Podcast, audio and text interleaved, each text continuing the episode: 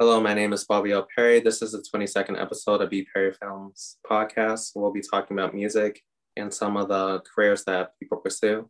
In this episode, I'll be sharing the stage with Dominic Glaude, who goes by the name of Diggity Dom. And I'll be asking him some questions about his career in performing arts. He is an indie artist based in Boston, Mass. He graduated from Boston Arts Academy, majoring in music technology, and he recently graduated from Berklee College of Music, majoring in music production and engineering and business management with a minor in commercial recording production. Dominic is a queer trans man who uses his platform to give voices to those who want to share their experience through music and media through therapeutic mentoring and his company Diggity Dom Entertainment LLC. So Dominic, you can introduce yourself. All right, thanks so much for having me, Bobby. It's been a wild ride, but yeah, like you pretty much, you know, nailed the the bulk of you know what's going on but i guess to dig a little deeper um i was born and raised in boston however my parents um are not from here so my dad he was born in trinidad grew up in st vincent and came out here for Berklee to, uh, to go to college and then my mom is from virginia and also came to boston to go to Berklee. so um, they both were very involved in music and kind of, you know, I kind of just got like engulfed in all that they were doing, um, like all the different genres they listened to, um, growing up in church, like playing uh, the drums in the in the church band, praise and worship, youth choirs. And then um, my mom had like a musical that she wrote that was at the Strand Theater uh, for several years called Jack's World. So during that time as a child, um, probably like between the ages of being like a baby to around like say about five or six, I was singing, dancing, and acting in this um, musical, and then went on to join a kid slash youth band from 07 to about 2015 and my mom was actually the manager of the band so we had toured um, down south in Virginia. We went to Toronto, Canada, all over New England, and a few other places. And you know, all the songs were like original to the band. And you know, I was playing drums, I was playing percussion, I was singing, playing piano, and me and the other drummer would just switch off between instruments. So like that was a that was a wild ride, but it was definitely um definitely learned a lot while being there. Um, and then I was in the Berklee City Music Program since fourth grade. So fourth grade to eighth grade, I was in this free program that Berklee offered that gave me a um it was like the Saturday program from fourth to eighth grade. We had a private well, a class instructor for playing drums. We had theory classes. We had ensembles. And when I got to high school, I went to Boston Arts Academy, um, alum with Bobby, and that's where um, I got to also join this high school program was Berklee. So we had private lessons once a week on the college campus. We had ensembles and a theory class, and then Boston Arts Academy. Um, halfway through there, I took the drumming music concentration and then uh, dove into the music technology um, offering that they had there. So my last two years at BAA, I got to um, make podcasts. I got to record bands. I got to do um, sound effects and stuff for animation and write scores for that. So uh, shout out to Mr. Holt.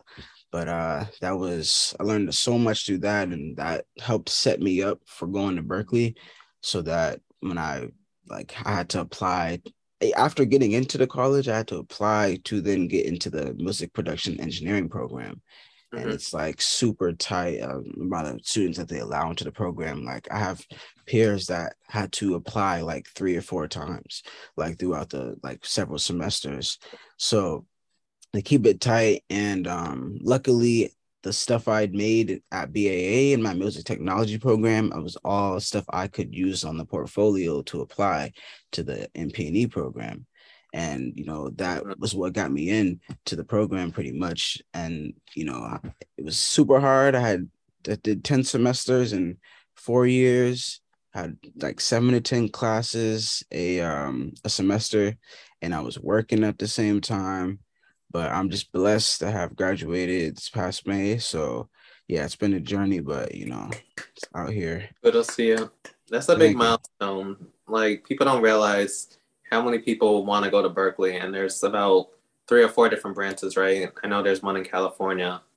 And well, pretty much the Berkeley in California is very different than Berklee College of Music.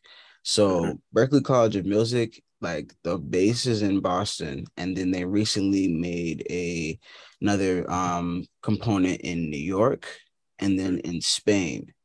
But the main campus, if you want to get like everything, is in Boston. Berkeley in California is a whole nother different type of school that doesn't even focus on music. So yeah, that's some people yeah. sometimes I have to like tell people because like they be like confused if they don't know about music. See, listen up, everyone that's watching this. Make sure you apply to the right branch. facts, facts. Even like you, I started out in musical theater. Me personally, I just love performing and it gave me life. Um, I don't think I chose dance. I think it chose me. I guess I was destined for it. But it's just the power of what music and sound and putting a whole production brings to life and seeing people react to what we have created or were taught at a young age growing up to adulthood. And it does age you in some type of bit and you're learning about life experience, something that you wouldn't learn until like you're like a teenager, but you're taught at a young age discipline and staying focused and being committed. And those are some core values that you have to have and following your heart, your passion to accelerate. Because if you're just doing it just to do it, you're not going to grow and you don't want to be there. But if you love something, you're going to put 100% into it, maybe a thousand percent. So I like to start out the podcast with a few definitions so people can get a context of what we're talking about. So, in your definition, what is considered music? I would say music is like honestly in, in my case any form of sound. Now that can be kind of abstract, but you know sometimes a car alarm could be going off and like it's consistent and I'm like, oh, I start making a beat out of it. Like anything that's technically sound can be music. Now, if you want to get on the more commercial terminology, then we get into, you know, rhythm and beat or, you know, even like vocal, somebody singing. But, you know, even rapping though, like there's so many different forms of music. So that's why I kind of like base it to like different forms of sound because mm-hmm. technically any form of sound can be music. Um, it's just how people perceive it so like the most common genres that people love to perceive music is, you know, like pop, R&B, rap, hip hop, jazz, yeah, all that. All that. Um, yeah. So yeah, but music, I don't know. I I feel like it can have a way of like affecting one's emotions. So um I like to create like when I'm making music, I like to create something that can either inspire somebody or make them think, or like different like keys or tones that you play can affect like whether you feel like happy or sad or like how fast the song is going versus how slow. So like all these things are kind of connected onto like mood and feeling and emotions um to also add on to like music. Well, I have a two part question. So we're gonna start with defining an indie artist because I know a lot of people don't know what that is. For sure. So indie artists, I feel like are mostly like people that are like independent. So that means that instead of me like being signed to like let's say a major label like Warner or something like that, um, this just means that I'm pretty much doing stuff on myself. I have my Diggity Dom Entertainment um, company where pretty much I can release my music underneath. So I'm just kind of acting as my own label.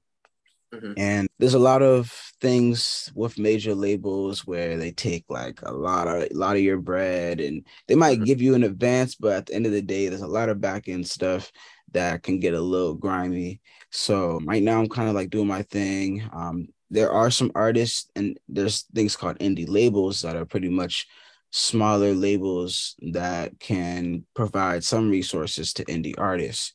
So you know, that's it's it's like people just trying to trying to do their do their own thing without having to get all that or have these companies taking like huge chunks of a lot of the bread and percentage and taking ownership of our masters. It's like now like we want to be in control so. Yeah. Um, just to give some context on that there's a lot of people who work behind the scenes for labels whether it's the engineers the producers the songwriters the composers and a list just goes on i think there's at least 10 different departments when i was looking it up that take a portion of the cut and then you get the remainder. You always pay yourself last. Always think of that. But when you're an independent artist, you have more flexibility. It might be harder to put yourself ahead because you don't have all the resources. But with time and effort, you basically become something. There's a ton of artists I can't think of off the top of my head that are indie artists. Maybe Jungle. I think oh, wait, I think they're signed to a label, but I think they're considered indie artists. Maybe and there's a few other and big artists that are out there. Mm-hmm. Yeah, I know a lot of artists that like might have started indie too, and then like after they kind of like got pretty big, they sometimes they might have eventually transitioned over, but like on more of their terms or on a label that they felt more comfortable with. So mm-hmm. like I know um Black, he's like pretty big artist out. Um he was independent for a while and then like I think he recently joined Interscope Records on Love Renaissance. Yeah. Yeah. Just I just encourage people just take your time and really plan things out right before you execute of if you're gonna pick a label or do it yourself. And you can even interview them as well, like get a feel, kind of like a coaching call and see if they have all the resources that you're looking for, see if you can um, give them something in return it should be an even exchange instead of just one sided. Right, so exactly. So, some questions that I have for you is what made you decide that you want to go into music as a career? I know that you spoke about your parents being a big influence, but what pivot you to say, I want to take full control and this is what I want to follow? Sure. So, I've always been an advocate of trying to make money on something that I actually care about. Like, how can I turn my passions into like revenue? So, pretty much like growing up, I I just wanted to like work. Initially, I was trying to work so that I could accomplish some of my goals financially. Like I had wanted to buy a car in high school get my license and stuff like that. So I knew, okay, well, I'm gonna have to pay for that. So I had just applied to like 40 plus jobs at 16 and um, got a job at the Gap. So I was folding clothes for a long time. And then I finally got enough money to get my car, um, go to driving school, get my car and stuff. But that allowed me to then like be mobile to go to like more gigs because I'm a drummer. So I was able to like, you know, carry my drums. There's gigs that other people had to turn down because they were you know, like not on the transit or you had to bring a drum set and I was able to pick those up. Um and like just the love that I had for like so I'm I Diggity Dom Entertainment LLC. I do production, recording, mixing, mastering, and you know also teach people about like the music business side, help them help them get set up and stuff like that. And so when I started digging into like the music industry, the things I'm doing, I was like, well, all of these are components that um, are very viable like in the industry. Like a lot of people have to go to like to make a song you have to have it produced or produce it yourself. You have to record it. Like if you want to put it out like these are all the things that you have to do. And you know in the commercial standard and stuff like that, like the, a lot of these engineers are getting paid like a lot of money for this stuff. Mm-hmm. Um, so I was like, okay, well, how about I start, you know, once I felt comfortable with my skills, I started charging for my services and helping people like bring their dream to light, like make it come true. A lot of artists, especially new artists, um, and some that's been out for a while, but they'll come to me with a song or an idea and it's almost like their baby like something that they've been like just sitting on for a minute and they just don't know how to get it out or they need help to get it finished. So i'm like that one-stop shop just kind of like help people make their baby just come alive and um just seeing like the passion and the happiness and hearing like how happy that makes somebody feel um you know after a recording session or after they hear the mix and stuff like that um, that also brings joy to my heart to know that i'm helping this person with their creation.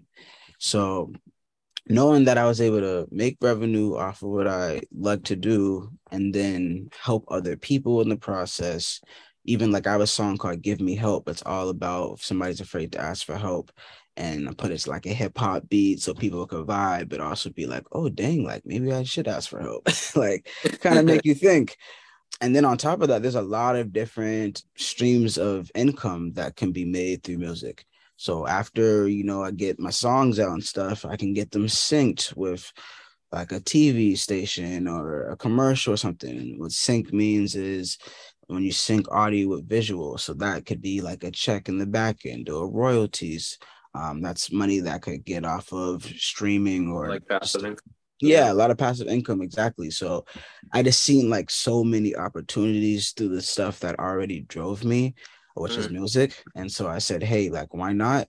Let's do it. And um after after I left the gap, I was doing security at House of Blues, but it was like at House of Blues. So I was like, yo, like, you like, know, yeah. I got to see free shows. And um but the therapeutic mentor position that's at a lgbtq nonprofit for youth of color. So i was like a peer leader there and then an hiv outreach specialist and now i'm a therapeutic mentor. But how it relates to kind of what i'm doing is that it's all helping people at the end of the day. Like yes i love music and i like to help people so if i can put a, both of those together it's just like a win-win well, they say music is therapeutic, and what yeah. I like about what you had mentioned and what your business is about is that not only are you coaching them, you're actually mentoring them. It's more of like you're not trying to sell out a hit. You're saying maybe art.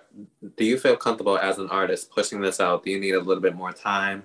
Try out the string, try out the space, just structure it like a little bit more, and you're not belittling them. It feels like you're giving them encouragement, that reinforcement of, yes, you're a great singer, but there's the areas that you can improve. And this is what my resources can provide for you and excel your growth.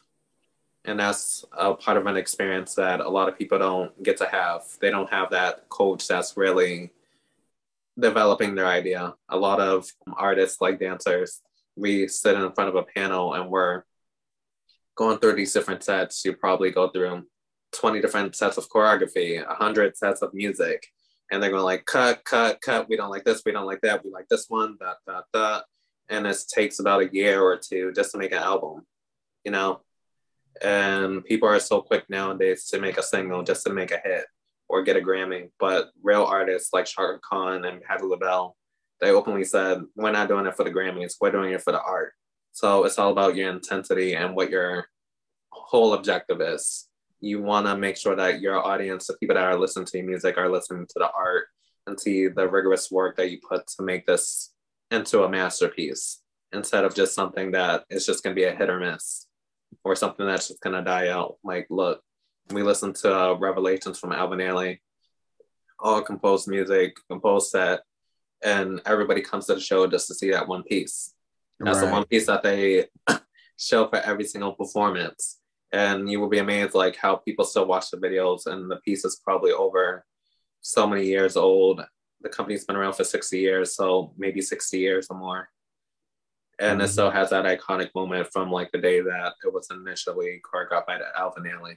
Now that is art, and then that is something iconic, and that's what we're going for as an artist to be something iconic and leave right. a legacy. Yeah, got to. So describe who is Diggity Dom. What is the identities that he goes through? For sure. So first let me tell you how the name Diggity Dom even like came about. So I was on tour um playing drums for this non-binary artist named Billy Dean Thomas. And this was back in like 2019 around New Year's Eve time. We were in Vermont, like opening up for um, Moon Hooch.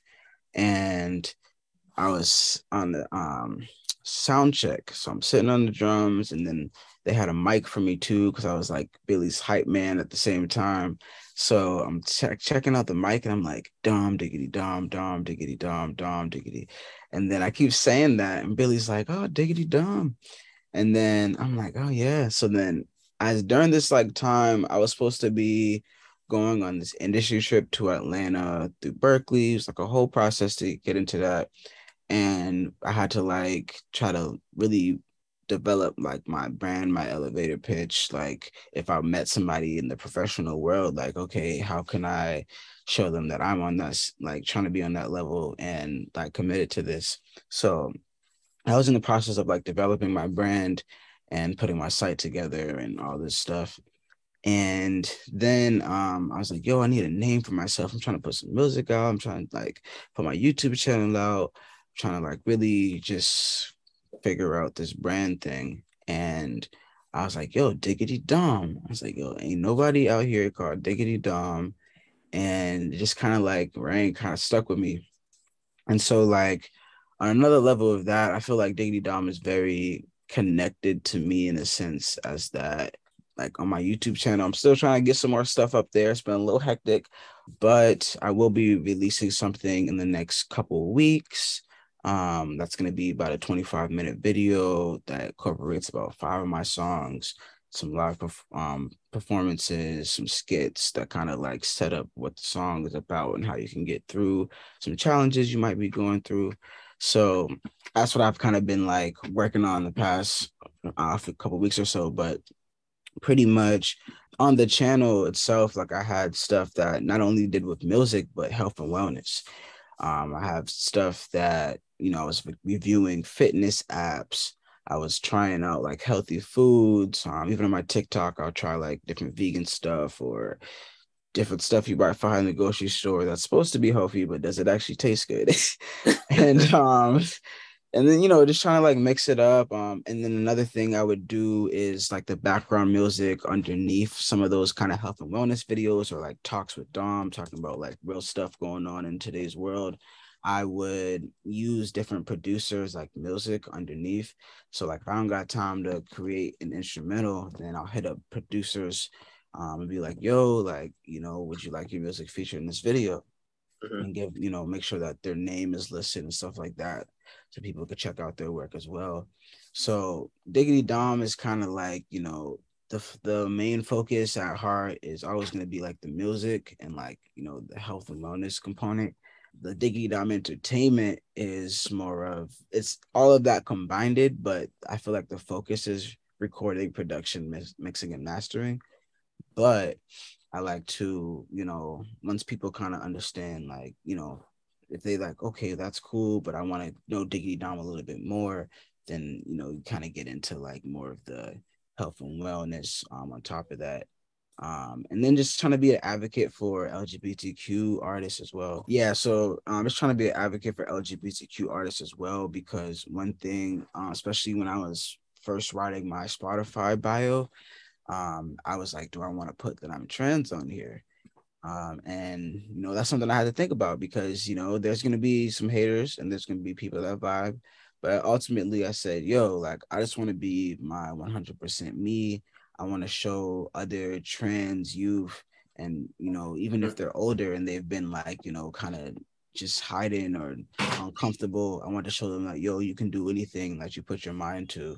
So i'm just you know going full force and letting people know like yo i'm this black queer trans man doing my thing. And if you want to hop on board or support me you know feel free like it's a vibe over here. So you know i just got to get diggy with dom do you feel like it's been a handicap for you or opportunity in your career? I think definitely opportunity, um, especially this past summer. Like the past uh, four gigs I had were all like pride related gigs. Um, so it was nice because like it seemed like in Boston they were making spaces for us to perform. Um, like I think almost all of them, it was like probably like the majority of them was like uh, LGBTQ people of color. Like the majority of the artists in the past four events I did out here, uh, like Boston Center for the Art, Hella Black, Pride Edition, Trans Pride, Wentworth Pride, and then um, the Music and Arts Festival for Boston Urban Pride. So like, which I also directed that whole festival, so that that was a crazy experience. But it was nice being able to also not only be invited to the spaces, but also be able to create a space for mm-hmm. other um, artists as well. That's awesome. I like that. We have a few more questions right before we go into the whole touring part. What is your target audience? Is it um, is it just queer individuals? Is it the whole alliance? Is it men, women, children, older people, our generation? Who is your target pitch for?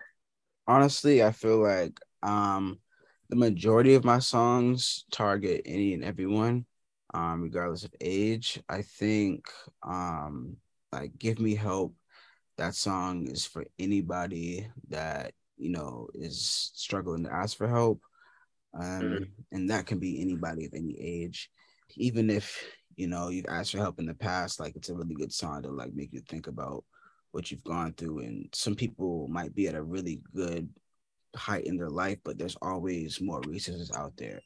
Um, figure out how to get to the next step. Uh, my first EP called Light of Mind, that one is uh, honestly for anybody as well. Like Perfect really touches on like the chorus of the song Perfect says, I don't want to be perfect because it ain't even worth it. So it's just talking about like how I'm trying my best, like I'm kind of like spilling out like all the things that go on in my mind, but it's pretty relatable to people that just like work hard and they're always just like, you know, people might expect them to be perfect, but it's like at the end of the day, like you're doing the best you can do for that day. And like that's okay. Um, some some other songs deal with uh bus ride as a vibe if you're, you know, kind of like chilling, but like maybe you've dealt with depression or something and like you need help getting out of that.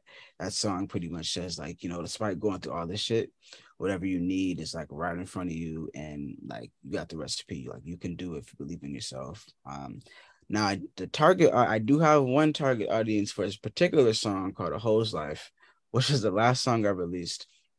I feel like that one is for it's for people um, above the consenting age, but pretty much um, I felt like that song was very interesting because like you know the chorus like yes it's called a Hoe's Life. It's it's probably one of the most explicit songs i've ever written.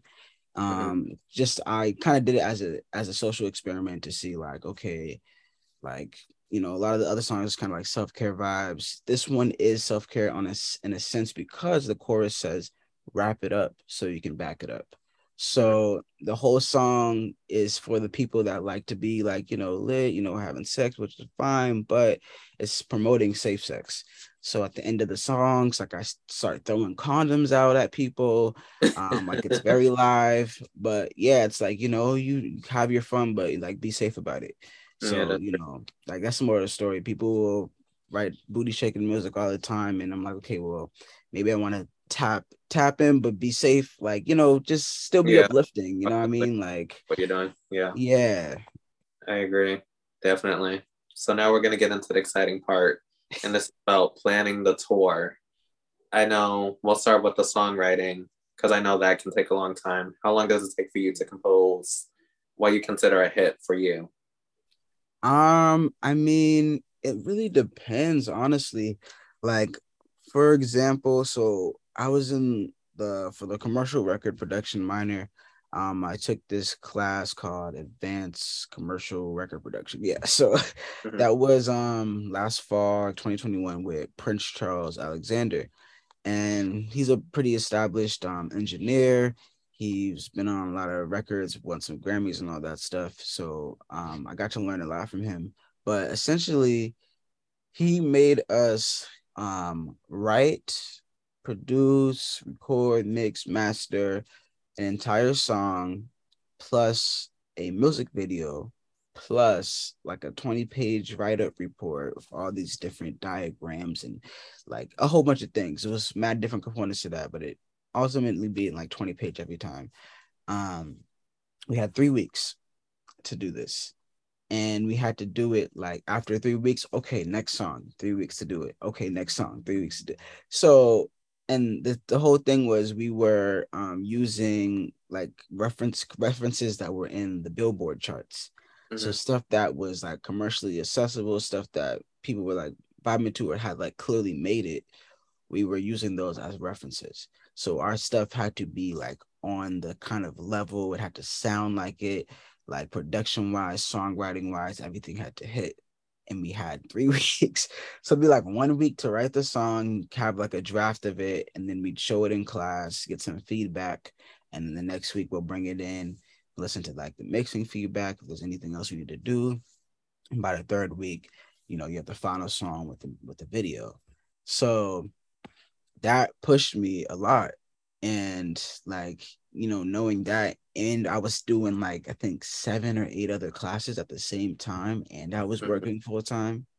So like knowing that I was able to do that in that amount of time, and like about three of those songs I actually released.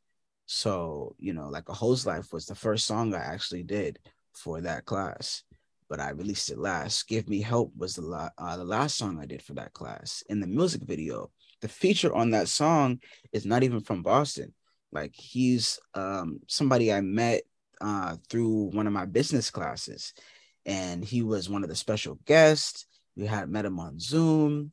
Uh, Frizzy is his name. He won the Guinness World Record for like longest rap, and so I hit him up. I reached out. He told us like, "Yo, reach out." I said, "Okay, I'm gonna reach out," and um, you know, connected with him. He was down to hop on the song, so I made the beat, made the chorus, sent it to him. He went to his studio out in Philly, recorded his vocals, sent it back to me. I recorded my stuff, mixed both of our stuff together. And then for the video, like I sent him a, a rough idea of what I was going for for like the nature vibe. He recorded some clips, sent it to me, and then me and the editor just compiled all the stuff together, got it done. And I had like three weeks to do all of that. And you know, it's out to the world right now. But yeah, like I can, I even had to write a my swelter song. I wrote that whole song in a week. Like it might have taken me a couple extra weeks though to like you know mix and master it. I took more time with the music video so I could just choreography and that. So like you know, trying to like space it out with people's schedules. But I did write the actual song in one week, and um I don't. Uh, that song is half Spanish, half English. I'm like beginner intermediate Spanish. Like, so I don't know everything, but I wrote out what I could. Yeah, like I wrote out what I could, and then I went to about three or four different Spanish speaking people and said, Hey, is this accurate? Am I saying this right?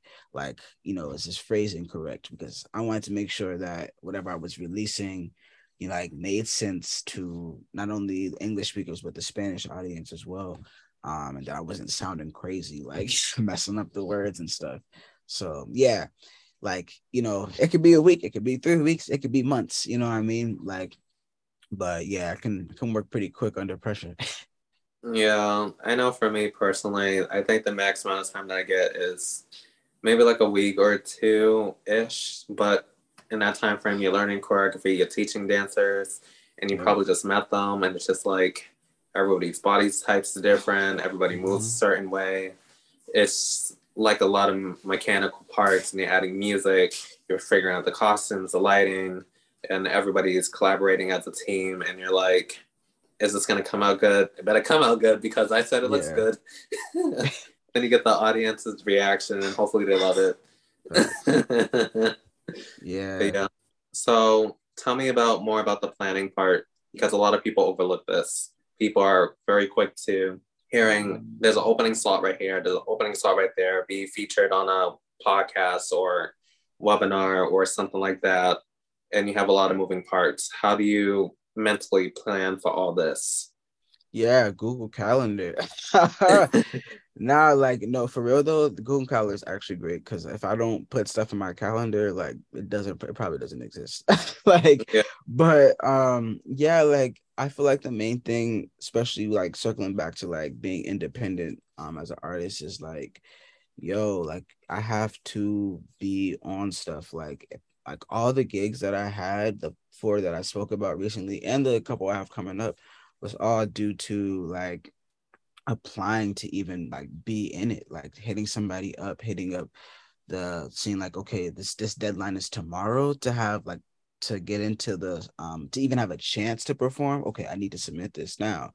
Um, and just seeing like pretty much just doing research, um, either doing research or as like things pop up in the socials or people send me. Sometimes people will send me um, applications for different artist opportunities. So like I'm quick to try to either hop on it or if there's an event coming out and they're like, oh, like where sometimes they say they're looking for vendors. So I'm like, okay, are y'all looking for artists too? You know, like I'll I might actually comment or reach out to the people. Like you have to have to be proactive um, because it's not easy out here, you know, trying to do this stuff on your own. The gigs, some come to me, but some don't. And mm-hmm. so you know, like you have to like I really try to like stand up for myself, even even when it comes to like getting paid for stuff. You know, you have to make sure that what you're doing is worth your while and that you know like some stuff is you know sometimes i might do a little free thing here and there like for exposure but it just depends on how much people what they're asking from you because i don't want to kill myself doing something that's not gonna push me forward so you know sometimes you know you have to learn how to say no as well um, mm-hmm. and then also find the opportunities that are going to help uplift you and you know help push the career forward so i feel like yeah the main thing is once things pop up like even like grants and stuff like that um just like i try to make a list of either deadlines so i know like okay i need to apply to this by then um get these resources together and then just start like once those things start saying okay like this is approved put that in my calendar. Or i even put stuff in my calendar to say like yo you need to submit this before this day so mm-hmm. i have that reminder. Because like when you're doing a lot of things if i don't have it's like forget one thing yeah, yeah, exactly. If i don't have that external reminder it's, it's gonna like drive me insane. Um another thing i started to get um trying to get more in the habit of is creating like to-do lists like daily um, so that you know if I have a lot of tasks to do in the day, my calendar might look a little open, but I have like business stuff to do, like emails or editing or mixing, whatever. Then I try to like time that out in, in my um, to-do list so that I can, you know, prioritize everything I got to get done. So like all of that is just super essential and just like if you want something, I got to you got to go for it, you know. Like you're not to know how to um like perform at a different venue unless you go and ask somebody and that works there or you know simple as calling them up and be like hey how do i do this? Can you help me? And people don't realize the effectiveness of networking. It's actually free for the most part. There are sometimes that you may have to pay for services of course but a lot of people don't. It's like i'm an introvert. I can speak for myself. Um, i know when i started this business and even as a choreographer i had to step outside my comfort zone and make things happen. Right. Yes, you get emails and phone calls here and there, but it's just like if you don't step up to the plate, you're missing out on an opportunity that could be yours or a good opportunity that can elevate you to another version of yourself and get bigger clients, bigger venues, just everything. It's a lot grand versus you being mute and just relying on, yeah, they'll call me. How they call right. you? Yeah, like um, what? You gotta call no, them. They're gonna call you. right. I'll send like three emails, like you know, over you know, of course, a couple weeks, but like after a few emails, I'd be like, all right, well, on to the next person. Like, all right, like they don't want to, whatever. If I'm trying to um network with somebody, especially when I travel, like anytime I travel to like LA, Atlanta, um, just different areas and hubs, like I try to figure out who can I set up a meeting with, what business can I like meet with.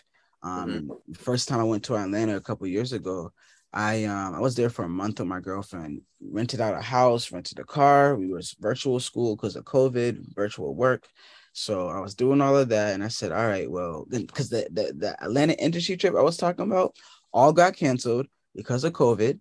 Like I found out the week before, and I was supposed to go to Tyler Perry Studios, bro. Like I was tight. I was tight. But like I ended up by me cold emailing like mad businesses. Um, I ended up speaking with like a few of them. And uh the one one of the ones that was super impactful was the guy that works like like he has his own company crossover entertainment uh, billy johnson super cool dude but he like is cool with Tyler Perry. Like Tyler Perry used to like rehearse at his at his business. And like he and then Billy literally just did a whole bunch of sound and stuff for something Tyler Perry just did with Oprah a couple weeks ago. So it's like, you know what I mean? Like I'm still trying to, you know, you never know because like I wouldn't have never met this guy unless I just reached out and I, you know, he just happened to say, Yeah, come through, let's chat.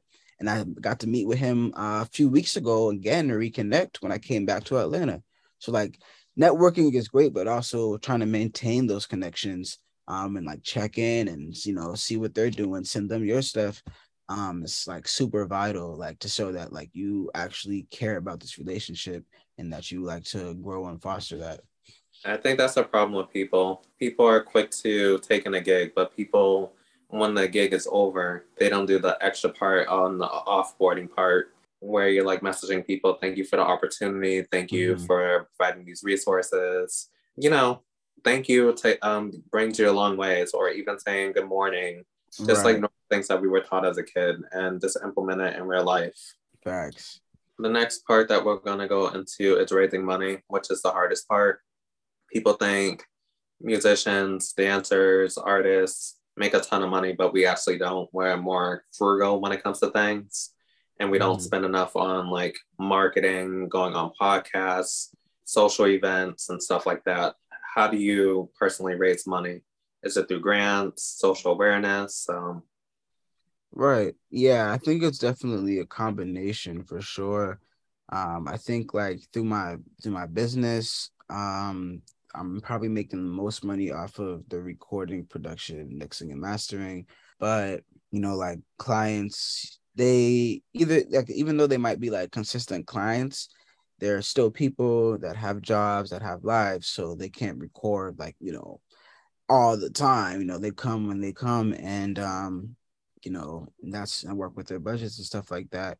So that's you know that's one source of the revenue but also like performing is another aspect I'm trying to get you know adequate pay for different events but the thing that goes into performing is expenses.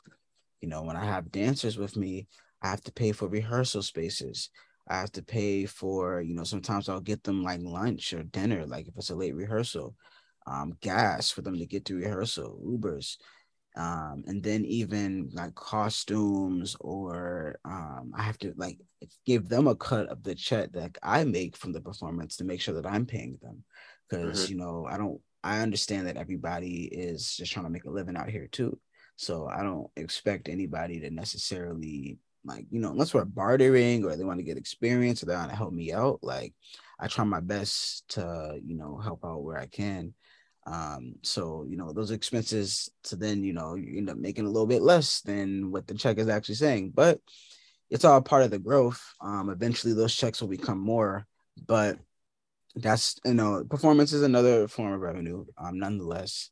And then grants is also nice because like um that gives me some funds that I can you know just put towards my art and not have to pay back right now i'm not at the stage where i feel comfortable taking out a business loan because i don't want to have to pay pay that back mm-hmm. so um right now i'm just trying to get as much like free money like free as in like you know you still have to put your time into the application but ultimately a grant is you know money that i don't have to return and i can invest into my business and my art so things like that is helpful and then um, i'm trying to set myself up for that passive income um, which will eventually be like, you know, streaming.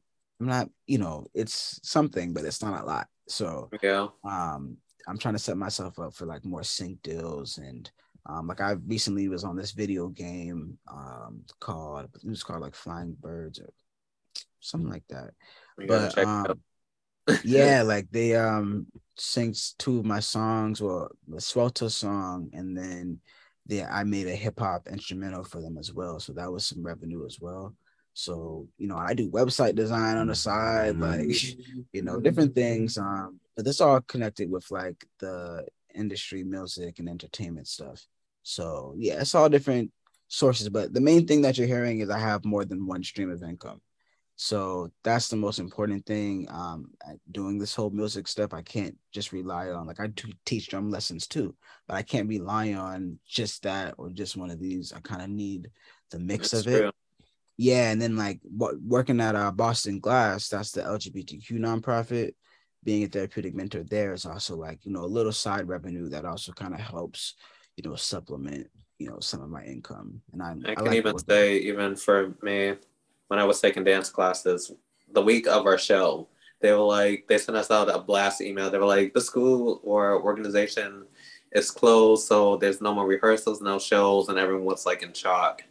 Yeah. Um, a lot of people who are in performing arts, they had to readapt and started using social media and stuff like that to get exposure and also make money. But people don't realize the only way that you make money is through performances.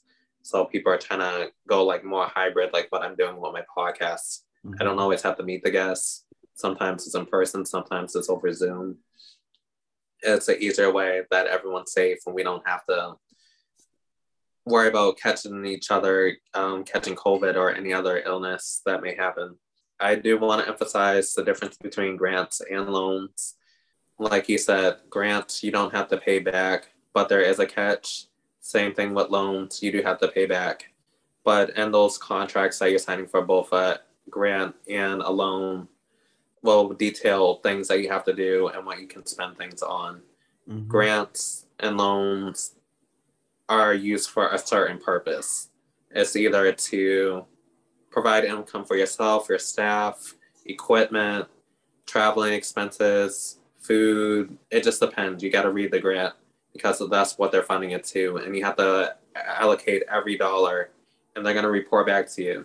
They're going to see, they're going to be monitoring your bank account saying, oh, I noticed that you spent a $1,000 at this um, club was it for a performance or were you just having too many drinks and just going free with the money? You got to be realistic, you know, but be cautious of what you're spending. Keep a receipt.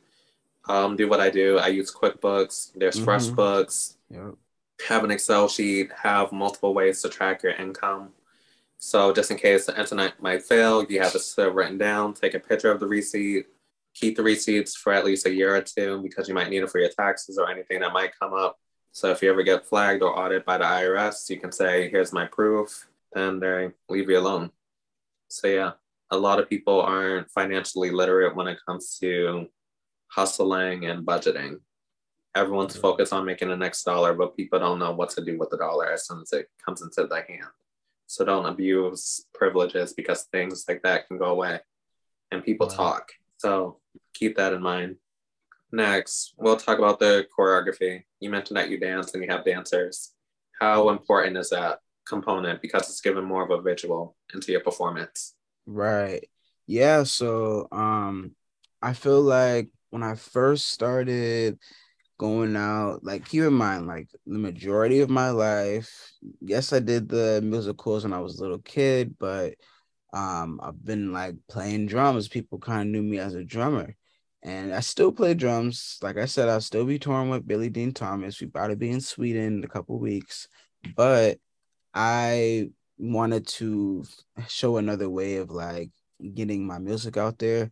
Like one of the main reasons that I even created songs in the first place under Diggity Dom was to it was just another way to promote myself, like promote what I was doing so that you know new people that might have been artists could like check it out, like see some more of my work to maybe want me to work with them. And then also just it's also another form of income as well. That's more if I have more product out, that's more money you can make out. Mm-hmm. But another way to also like spread the good word um about like positivity and stuff like that. So pretty much when I first started performing as Diggity Dom, singing and rapping, um, I was hitting like different open mics or like different Berklee events, about a year or so ago, honestly. And then the first gig, um, well, for Swelter, because the whole song for Swelter was talking about get up and dance, pretty much like letting go and like being free. That song, I knew, okay, well, I need to have choreography. So while I was at Berklee, I was able to do, they pretty much sort of bought or like partnered with Boston Conservatory, which they have like a lot of dancing and stuff there. So we were able to take some of the dance classes as electives. So mm-hmm. I took um African dance class, and then this past spring I took a intermediate hip hop class, and so a lot of that kind of like got me back into some of the dancing I was doing when I was younger. And um, not always like to dance, but like I didn't really know what I was doing before. I just like you know do a little jiggy or whatever. But I was like, I really wanted to learn and so I took I took a salsa class too because I love listening to salsa and playing on the drums. So um, I hit up a choreographer, uh, Yamanuchi Marcellus, that we actually went to Berklee together. We met in the African dance class, mm-hmm. and I was like, "Yo, like I'm trying to do this music video, but I need dancing," and that was a whole process in itself, like trying to find dancers that could fit the time requirement and that were like down and there was a lot of stuff going on, but the dancing as a whole, like I knew I wanted to incorporate all of that because that's what it was saying in the song as well. Now, when it came to like live performances for dancing, that the, my first gig for that for Diggity Dom was actually back in June, um, June 2nd for the Boston Center for the Arts thing. And I only had about like two, two and a half weeks to create choreo, create and teach choreo for like four songs. So it was very hectic, but pretty much going from like open mic dom to like being by myself on a mic and just like dancing whatever by myself, I really wanted to elevate what I was bringing to the table. I wanted to elevate what I'm bringing to the audience. When mm-hmm. I go to different shows, I'm I'm like I like to observe and see like okay, what is dri- like driving my attention right now, and I had seen like these two openers for um her, and I seen the first girl. She had a really nice voice, good job, whatever. She but she was singing by herself, and you know, it's like I was like, this is cool. The next dude came out, and he had like two dancers with him. He's singing, he's doing his thing, and I'm like, yo, this is already like a thousand times more engaging. And so, yeah. Like, just like seeing that and like how it looks in the videos and all of that stuff, even live, I'm like, okay, like I want to have dancers a part of you know my elevation period and so I was like, all right, bet, like I'm gonna do this. And you know, I had to find people and make it work in a couple weeks. And we had we was grinding, trying to learn all this stuff, but like we made it, we made it happen. And I'm I'm happy like to see like where it's at now, especially the video that's about to come out. Like it, it's a compilation like a bunch of the performances we recently had. And it's just like dang, like in a matter of like what a, a month or two, like all of this has like happened so yeah, it's all a part about like rising up. You know, you got to start somewhere, and mm-hmm. then like you know, just keep building on that rather than being like, oh my god, I have to have all of this stuff like right at right out the gate. Like no, you just just start somewhere and then gradually, you know, add on to it. Yeah, performing live versus remote or in a music video is such a different experience because you don't have the live feedback and sometimes most of your energy comes from the audience, and you feel like you're speaking to them, they're speaking to you, and then there's just like this nonverbal language that's going on. And then sometimes, depending on what genre of music, they're like cheering for you, and you know, it's more animated. Right. Yeah. And I honestly feel like, regardless of who's there or what's going on, me and my dancers, we just gonna go full force. And you know what I mean? Like, just just have a vibe. Like I try to engage with the audience and stuff like that.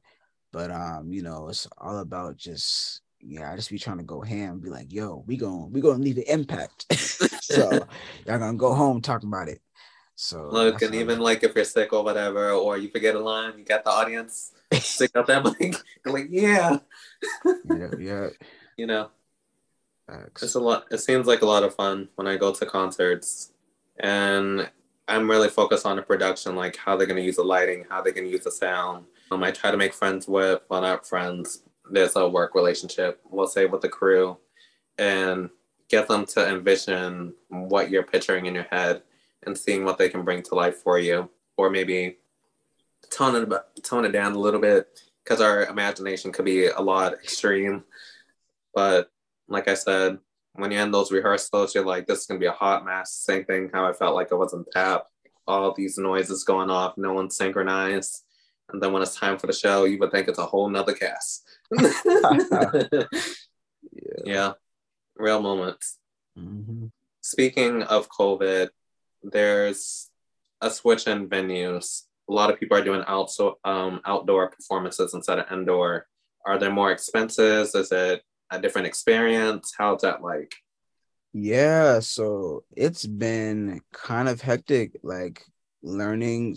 So since I did um the Urban Pride Music and Arts Festival, I was directing that one.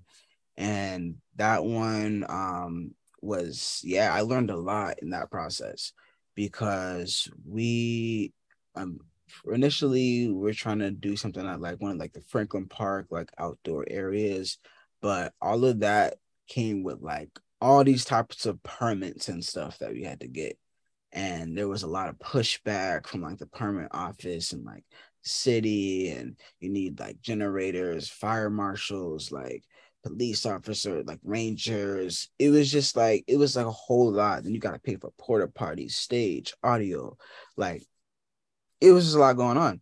And so yeah, we was getting some pushback. Plus, and especially if you're gonna do something outside, you have to plan like way early in advance. They Boston Urban Pride hit me up like late March, and I was still like in my last semester of college and working and stuff, asking me to direct this. I'm like, um, okay, but I can't do too much until I'm out of school. Like I only do a little yeah. bit at a time. And um, you know, the the festival was like July 3rd. So we only had a few months to really like pull everything together. Um, but we were able to work with this venue called Flying Embers Brewery that allowed us to have their indoor and outdoor space, like their whole parking lot. So we kind of transformed part of the parking lot into interactive area for the stage and audio and things like that. And because we were able to partner with that venue, that meant we didn't have to get all those other permits and stuff because the venue had some of those licenses and things. So all we had to really worry about was like food licenses and stuff for food trucks and stuff like that. Mm-hmm. Um, mm-hmm. but yes, there's I would say if you're gonna do something that's fully outdoors, like you know, at a Franklin Park s kind of vibe, it's gonna be pretty hefty in cost, just depending on like all that you need. Like it's gonna and get pretty pricey. for weather conditions as well. Exactly, yeah. Weather conditions, like you never know, like what go with that. Like it was so hot um at, at my festival that like we were like moving some of the vendor tables over to the other side of the lot because like maybe they didn't have a tent and we didn't want them to like burn up and stuff but like there's a i'm actually going to be throwing two more events um the end of august called get diggy with dom and friends and i can give you some more information on where that's going to be at like later on it's kind of like undisclosed right now. But all I'm gonna say is if people go to diggitydom.com, like you know, after July 18th, everything should be up. But I can't say too much about it, but it's gonna be lit. Those yeah, I know. yeah. Good old NDAs. But uh y'all stay tuned. it will be outside. So for the COVID, you know, people like not don't come if you have COVID, but if you're COVID sensitive, like, cause I'm kind of, I have a lot of health issues, so my immune system is kind of crazy. So people that have immune deficiencies or whatever, like, it'll be great for y'all to come out because you know it's gonna be nice and outside. So if you got allergies, just take your Flonase, your Zyrtec, Claritin, whatever you need, and yeah, definitely, it's gonna be good. It's gonna be a vibe. I think they should have like someone do like a COVID screening at certain venues, mm-hmm. so they can know, you know, step to the side or Right, especially the um, especially the indoor ones. I feel like because it's like congested. Yeah, yeah. A lot of these places are saying people don't need to wear masks anymore. I'm like, bro. I went to a um, I don't know if you're familiar with Mercy D, but um, she's a really talented um trans woman artist, hip hop artist, and she just threw this. Uh, she has a nonprofit um Pride Extended, so she recently threw this uh bags event yesterday, and you know, like in the it's like a two floor club, and you know, people don't have to wear masks because Boston and everywhere else is like, oh, you don't really have to wear a mask anymore. I'm like, yo, me and my girl walk up in there with our mask, and we was shoot, I was wearing my mask the whole time because yeah. like I get sick quick. My eyes just go like this a little bit. What's going on? yeah, like should be kind of yeah. crazy. But the event was great though. So shout out to Mercy D, no cap. Like y'all should go to all her events. Like and I'll listen to her music. I gotta I gotta put my people out. You know what I'm saying? Like, yo, it's all about support for real. I love how you're giving like knowledge um awareness to all these different artists who build you into the person that you are today. And you're very generous with your time and efforts with everything. So I got a few more questions. These are gonna be fun. We're done talking about the business side.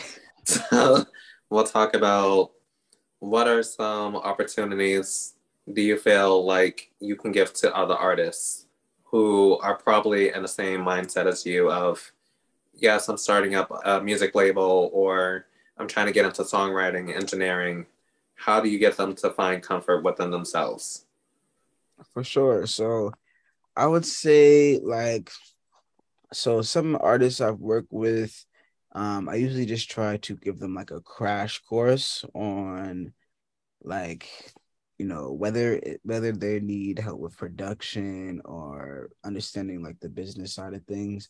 Um i kind of just tell them like whatever they need help in i try to give them like bits of information or give them like a little tutorial on how to make a beat or something like i when I, when I was in atlanta recently um, I reconnected with somebody that I didn't even know they. It was crazy. I met I met her best friend in the studio, and then her best friend played the music. I'm like, yo, her voice is fire. And then I was like, yo, let me connect with her. I'm about to go out to Atlanta. I could like show her like you know how to do some things, and then educate her on how to protect herself, all that. Mm-hmm. And so she sent me her Instagram. I was like, yo, I used to work at the GOT with her. so we like reconnected and I went out there. She came over to the B and B, and I pretty much she's like, yeah, like I just want to understand production and like so she could like when she's working with other people as well, she understands more stuff and then can also you know help elevate what she's doing. So I literally like showed her a whole like you know introduced her on how to start recording how to like understand the quantization all the little little production stuff so she at least had a good like basic start mm-hmm. and then set up like a bunch of links that I emailed to her um, and went through each website briefly to show like copyright, publishing, um, sound exchange like different ways that she can either make her revenue but also protect herself um, getting into this artistry stuff. So I had a whole email and I, I send this to like sometimes when I have consultations with different people, I'll like walk them through um, some of the baselines of that. Mm-hmm. And mm-hmm. um, I have like I offer artist consultation services as well. So it's like if somebody, I'll I'll give everybody this little crash course of whatever they need, so they have the basics. But if they kind of want to dig a little deeper, um, then I offer those services, you know, for a charge. Um, but some people, what I'll do is um, I'll offer them the opportunity to hop on a Zoom call with me while I'm working. So if I'm like mixing somebody's song or um, like about to do mastering or even like video editing, if somebody has an interest in this and can't necessarily afford um all like you know to get lessons, then mm-hmm. I'll say, well, hey, if you want to hop on a Zoom call, I can talk you through what I'm doing while I'm like, you know, working in the process so they can see it kind of live as it's going down um, to kind of help them understand all that stuff. Um, so yeah, I like to I like to open up the door as much as possible uh, so that people can learn as much as they want. And then things I don't know or have to things that I go to other people for resources to, I try to share those resources. So like like getting a lawyer, getting my LLC, my stuff trademarked. Um, I got connected with BizGrow, and it's like a lawyers for civil rights. Like they have like free um free lawyers and stuff to help people with their businesses. So I share those resources. You know, if somebody's like, yo, I, I really want to do this, like, hey, here's this resource. Here's this resource. Here's like if I don't know what answer, I'll try to help find the answer.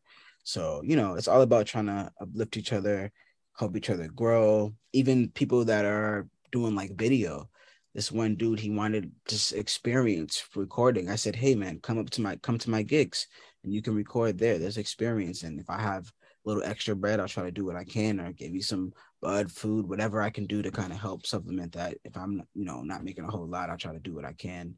So mm-hmm. you know, just kind of like helping each other out. And a lot of people don't invest in a lot of education. I even tell people who watch my videos, I'm like, each video will only tell you about so much because a lot of topics are very broad. And I try to recommend people to sign up for my business coaching sessions because you're getting that one to one support. Right. And I try to frame it like a roadmap for your success. It's like, don't wait until the last minute of you're about to shut down and you're lost for hope and all that.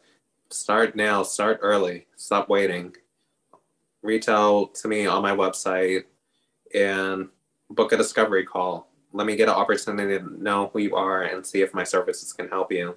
And as we're going along, whether it's three sessions, four sessions, or how many sessions that you need, I can kind of coach you to get to that answer that you're looking for. Because just by me telling you something, you're not going to learn and you're not going to be able to comprehend it all the way. But if you go through the process, same thing like we went to school for, if you don't put the time and investment into education, you're never going to persevere and you're just going to be at the same level or even worse. You'll be all the way at the bottom while everyone else above you is ex- excelling, you know? Yeah, education is definitely uh, the key to success for it sure. Is. Let's talk about mental health. For sure. Yeah. Um, I feel like mental health is super important. It's something that I feel like people just started talking a little bit more about like during COVID. Like it was like such a taboo thing, I feel like prior to COVID because people knew it existed and some people were cool with it but then like when everybody kind of started experiencing like the same kind of like oh my god what is happening? Things are closing like what? then mm-hmm. there was a lot of like you know people more people dealing with depression and stuff or like at least being like uh, um, alert and aware that these things were going on and that the emotions and feelings. So i feel like for me, I just like to stay as positive as I can, as grounded as I can, despite the like tens of specialists I've been going to and doctor's appointments almost every week, sometimes multiple times a week. Uh, I just try my best to stay positive. Um, and you know, like going to therapists too is even important. You know, there's nothing wrong with that. Try to help people get therapists if they need that um but like yeah like doing different things i feel that make you happy is super important. And even if you don't know what makes you happy i feel like just trying different things there's so many different opportunities in this world and there's so many possibilities of stuff that you can learn how to do. Um so for me like when people tell me that they're bored I'm like kind of confused because That's I'm like, yo, yeah, I'm like, okay, I'm like, yo, if you're especially if you're hitting me up on Messenger, if somebody's saying on Facebook, I'm like, okay, well, you have access to the internet. The internet has so many things on it. It's like even on YouTube, like I've learned how to make clothes. Like I made t-shirts, joggers, like multi-patterned like things. I made pouches, learned how to sew, I learned how to crochet. I learned how to make um chapstick, lotions, like all this stuff from online. You know, I feel like there's just so many things to do that like being bored. I'm like, okay, if you're bored, then like maybe it's something deeper. You know what I mean? Maybe you need to go outside and go for a walk, go for a hike, like just try something new. Um, you know, maybe try to make a new friend or something. It's like I think um, it's the cost of things that discourage people, and you can do simple things like check in with yourself. I implement journaling, like I like to write, and I have a blog, and I thought it was very therapeutic for me to get my ideas out because right. I'm under high stress all the time, doing everything myself, and it's a big thing as a content creator, a performing artist, a CEO, even doctors and stuff of any different industry. We all have we all go through the same type of stress, but it's how we handle it may be different. Writing might work for me, maybe singing could work for you, maybe creating an art piece could be amazing for someone else. There's something, there's a niche for everything that you're looking for. in my last episode, I talk about burnout and how it's important to take a moment, take a pause, even if it's for a couple of hours or a day, and say, I'm gonna focus on myself today. We're gonna ignore all the noise that's going on. And I'm still trying to implement that because sometimes I work a whole month without any days off. And it's very exhausting to me. But I'm like, I still have to get these videos done. And I thought the importance of batch recording, making sure that I take at least one day off a week or treating myself out to eat or do something exciting every other week, if possible, if I have time. And you would just imagine like how much growth that I felt and that conscious awareness of me and my mental and my body has made an impact and made me more efficient with the things I want to do and the things that I have access to. Facts. Yeah, I definitely definitely can relate. Like I've been trying to get more um more mindful about like burnout and like just trying to balance out my schedule so that I'm not killing myself um and packing up too many things cuz like especially in school like I just was packing up my schedule like crazy. And so like now like things have been kind of hectic coming right out of school but as I've had a couple weeks to prepare for my next events um I've just been trying to like balance it out. Like that's even why I was like, dang, like I don't know. I gotta I need a couple days to think if I can even do the podcast this week.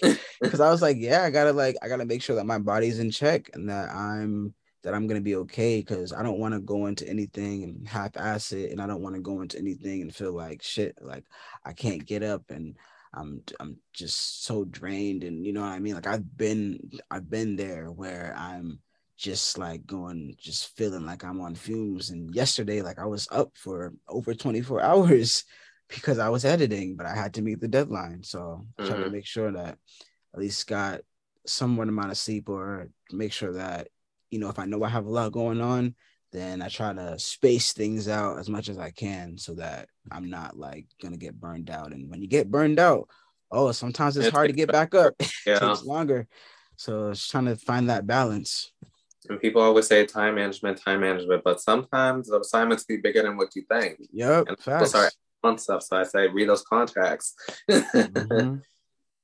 Just um yeah, just figure out what works for you. See what you're strong at, what you're not good at, and try to improve on little things at a time. Don't kill yourself just to meet a deadline. If you know it's gonna be a lot of pressure and you have three weeks to get it done and it's a week into it and you know that you're not going to meet the deadline, tell them that you got about 80% done. Can you get assistance with someone else or find someone who's willing to, you know, pay that you're willing to pay to, you know, finish the assignment? Because, like I said, deadlines are everything, but if you can't manage it, yeah, it's not a good look. mm-hmm. got to make realistic deadlines as much as possible and just communication is always huge as well with especially with clients like when, i was in school it's like yo if i i tried to be uh, i mean i'm still very you know very communicative with my clients but when things was getting crazy i'm like dang i got a i got a pop-up quiz and an essay i'm like yo like is it okay if i give you all this like the next day but um yeah it's just big communication especially working with other people so, what is the biggest takeaway that you want to give to the viewers that are watching this video right now?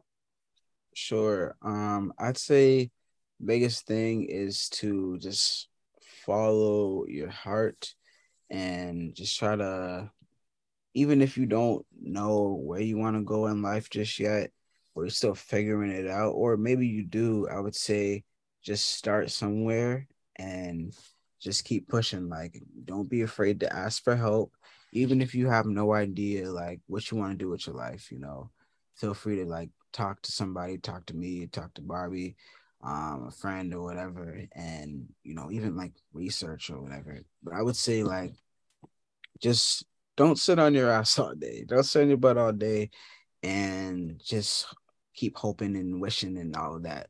Nothing is really gonna happen until we get up and start making those moves. Um, it's not easy, but it's possible.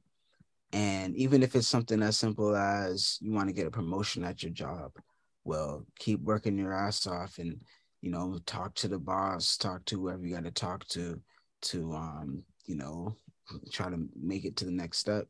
Um, mental health is real, and physical health is real.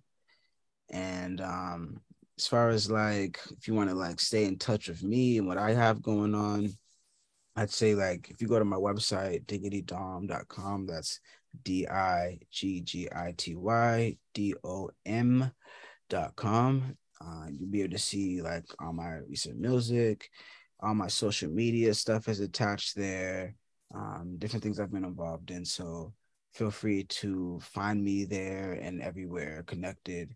And, um, you know, feel free to work with me if you want to get your music popping.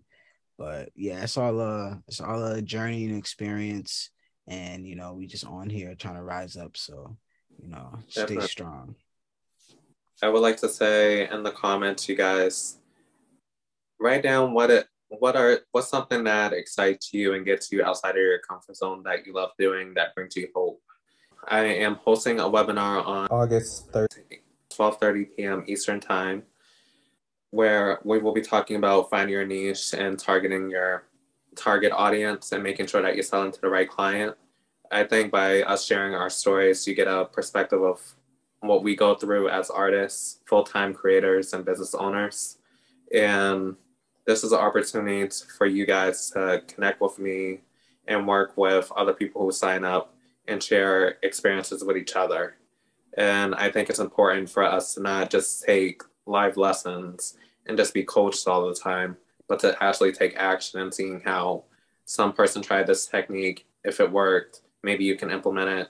Or maybe if it didn't work for someone, don't try that. Or give them some type of sense of hope or like correct what they're doing. Also, I have the business coaching going on where you can get one on one assistance with me and I'll try to build a roadmap for you guys' success.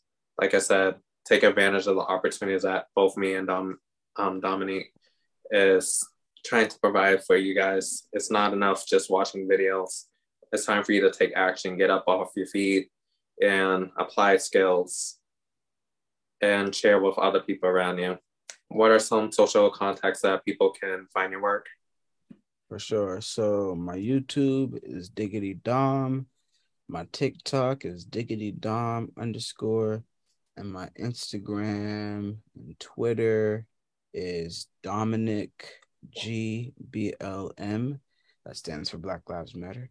And then um my Facebook account is Diggity Dom. But if you go to diggitydom.com, has all my stuff there, Diggity Dom on all streaming sites like Spotify, Apple Music, etc. If you want to check out my music. Um, and yeah, like you can find me pretty much everywhere. If you're going to be in Montreal in a couple weeks, I'll be at the AIDS conference performing there. And I'll be in Sweden with Billy Dean Thomas shortly after that. So it's about to be a vibe. Yeah, I'll put all those links below so you can connect. You can follow me on Instagram, Clubhouse, YouTube. I have a Facebook group and a Twitter. And definitely sign up for my newsletter where I will keep everybody up to date once a week on what's going on, whether it's an event, a spotlight, a blog post. It's a real community, and I'm trying to get everybody involved and being able to connect to you guys individually on a personal level. So I would like to say thank you for being a part of this podcast and can't wait for the next episode. All right. Thanks for having me.